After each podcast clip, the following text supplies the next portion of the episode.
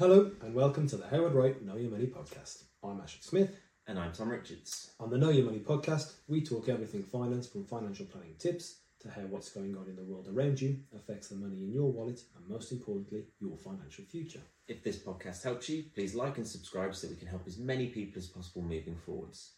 In today's episode, we're going to be discussing Are you confident in making financial decisions? If you are asked to make big financial decisions, how sure are you that you go and make the right decision? Ashley, could you explain your findings from the research you've undertaken on this topic, as I know it fascinates you? Yes, so uh, there was a study recently by PricewaterhouseCoopers uh, and YouGov, and that study found that roughly 9 out of 10 people feel confident or very confident when making decisions about their money. Yeah. Now, on the face of it, that sounds great. Unfortunately, the same research suggests that for many this confidence is misplaced. When asked basic multiple choice questions about their finances, the same people struggle to give the correct answer. So, for example, here, 37% of those polled um, were able to estimate the value range of a mortgage correctly, and only 31% could do so for a personal loan. Another interesting finding from this study or from these studies um, is that those with the highest incomes were more likely to answer the question correctly. So, for example, those earning £70,000 or more a year were twice as likely as those on less than £20,000 a year to give the right answer to the mortgage questions. Does this point um, aim towards an advice gap with those on lower incomes either choosing not to get help and guidance or not knowing where they can get it?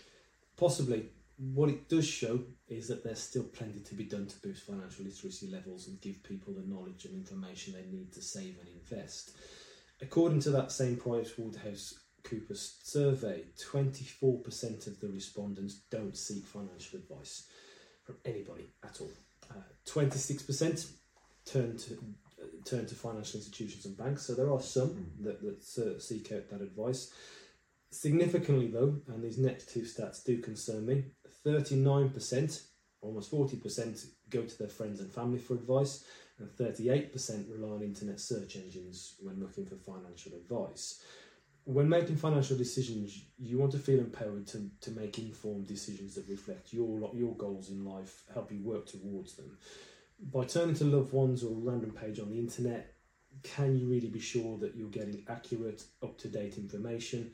And that what's being recommended by loved ones or recommended on these uh, web pages is the best course of action for you, your circumstances, your objectives. Personally, I don't think you can. Yeah. That's why we can't stress enough how important it is to go to a financial professional, a regulated financial advisor for help when it comes to managing your money. These advisors will have the relevant qualifications, experience, expertise, and be able to provide you with specific tailored advice, not only relevant to you, but also relevant to the current market and economic backdrop as well.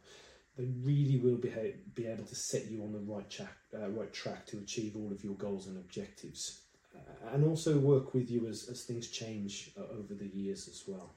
That's brilliant. Thank you, Ashley. Can you now explain to our listeners what a professional financial advisor will do to help them when making these decisions? Of course, so a good financial advisor will take a holistic look at you, your finances, and what it is that you want out of life and they will always provide advice that's in your best interests, tailored specifically to you and your circumstances. They will also look at what other areas of the finances need work. So, if you've approached a financial advisor with uh, retirement in mind, they will look at all other areas and, and highlight any shortfalls in the provisions that you may have uh, and explain how you would also be able to, to, to put something in place to, to correct those shortfalls. They will also look at what could go wrong and come up with strategies to address that. And the most common examples we give here is well, what happens if you're you're ill and you can't work, you don't have an income coming into the household. You don't want that to derail your long-term financial strategy.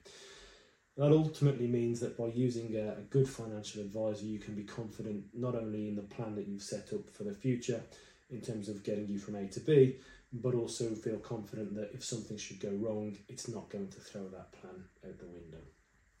That's brilliant. Thank you so much for that, Ash. Now, I'm sure there'll be many listeners now thinking, how do I contact Howard Wright to help me with my financial decisions? Of course. So I hope we've managed to give you some sort of insight into why it's important to speak to a financial advisor.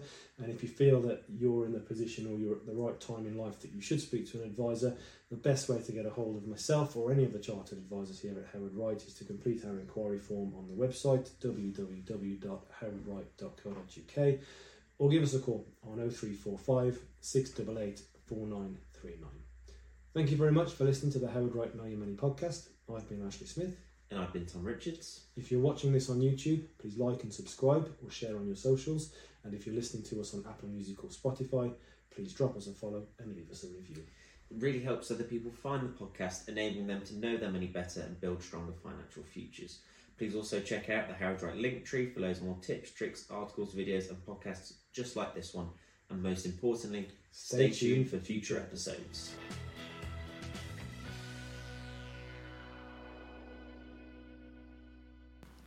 This recording contains information from sources believed to be reliable, but no guarantee, warranty, or representation, express or implied, is given to its accuracy. Howard Wright does not undertake any obligation to update or revise any future statements. Past performance is not a reliable indicator of future results. Investments can go down as well as up, and actual results could differ materially from those anticipated. This recording is for the information purposes only and has no regard to the specific investment objectives or financial situation of any individual. The information contained in this recording is not intended to constitute and should not be construed as investment or financial advice. Appropriate personalized advice should always be taken before entering into any transactions. No responsibility can be accepted for any loss arising from action taken or refrain from being taken based on this publication. Howard Wright is authorised and regulated by the Financial Conduct Authority.